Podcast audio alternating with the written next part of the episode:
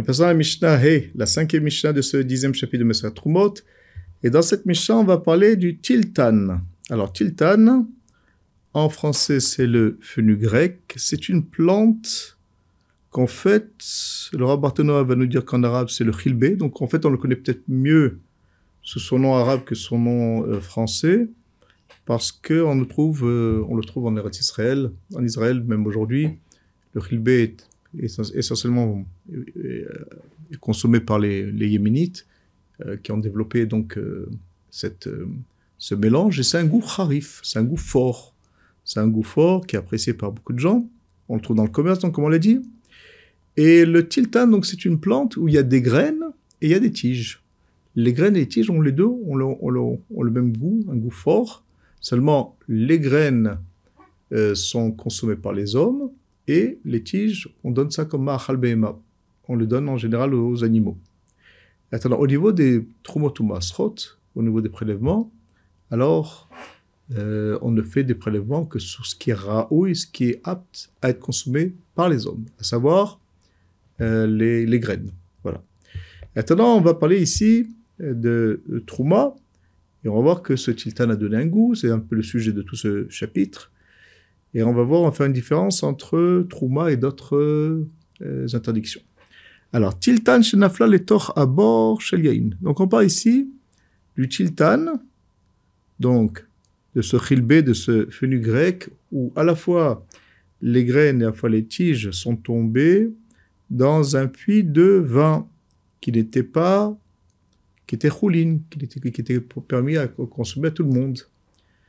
Alors la Mécha nous fait une distinction. Si ce feu du grec c'était de Trouma ou de Maaser de Trouma, donc seulement les Kohanim peuvent manger, et Maaser c'est la deuxième dîme où il faut absolument manger ça à Yerushalayim. On ne peut pas le manger en dehors de Yerushalayim. Alors, et on parle ici qu'évidemment, ce tiltan a donné son goût à un, bon goût, parce que c'est un, goût euh, agréable, au, à ce yaïn, à ce vin. Alors, la question de savoir, savoir est-ce que, dans quelle mesure on peut le consommer euh, dans le cas de Trouma, ou bien dans quelle mesure on peut le consommer en dehors de Yerushalayim, alors ce vin. Alors la Mishnah nous dit comme ça. On va faire une évaluation. Si dans les graines, il y a suffisamment pour donner du goût, alors dans ce cas-là, dans le cas de Trouma, seuls les Kohanim pourront manger, on pourrait boire ce vin, et dans le cas de Massachini, il faudra le monter au Shaim ou le racheter. Voilà. Maintenant, avalo, mais on ne fera pas l'évaluation du bois, des tiges, c'est-à-dire qu'il faudra faire une, distinction. Comment on va s'y prendre techniquement? C'est une, ça va être euh, un petit peu plus euh, compliqué, mais en tout cas, à l'époque, il y avait une possibilité de, on a une possibilité de, faire l'expérience.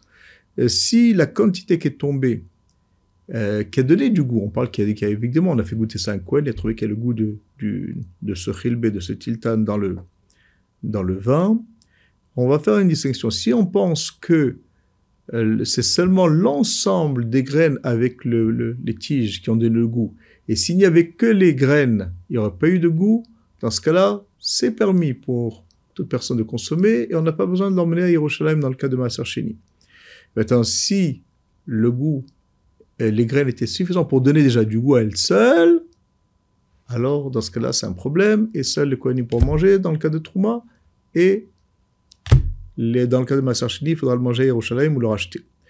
Pourquoi? Parce que, comme on l'a dit précédemment, l'obligation de prélèvement ne concerne que les graines et pas les tiges. Donc les tiges n'ont pas de gdoucha. Donc c'est pas un problème.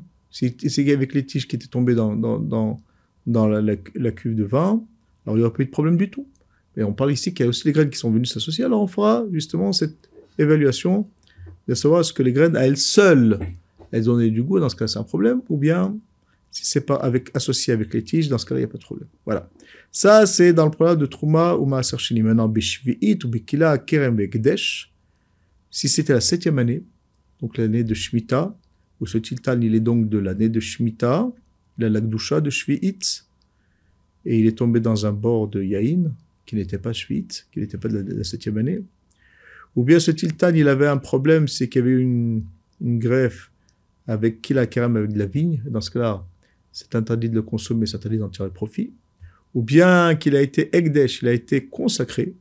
Et donc là, là aussi, on n'a pas le droit d'en profiter puisque c'est consacré au temple. Alors là, le calcul est différent. Im Là, on on verra s'il y a le goût, euh, il est présent dans ce vin euh, en associant à la fois les graines, à la fois le bois et les, tiges.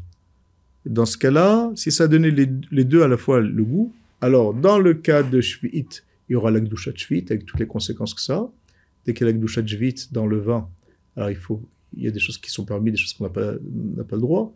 Par exemple, on n'a pas le droit de, de détruire, on, doit faire attention à, euh, à la de Shvi'it, avec toutes les lois qu'il y a de, de Shvi'it. C'est le cas de Kirla Kerem l'hybride avec, avec la vigne ou bien le cas de Egdesh, là on n'a pas le droit d'en tirer profit. Et là, dans le cas de Jvi'it ou de Kilakerem et Egdesh, même les tiges sont soumis à la de Jvi'it, au, au issour de Kilakerem et le issour de profiter du Egdesh qui touche même donc les tiges. Donc là, on est obligé de faire le calcul avec tout ensemble. Et si ça donne du goût, alors il y a, pour chaque cas, il faudra prendre ça en considération. Voilà.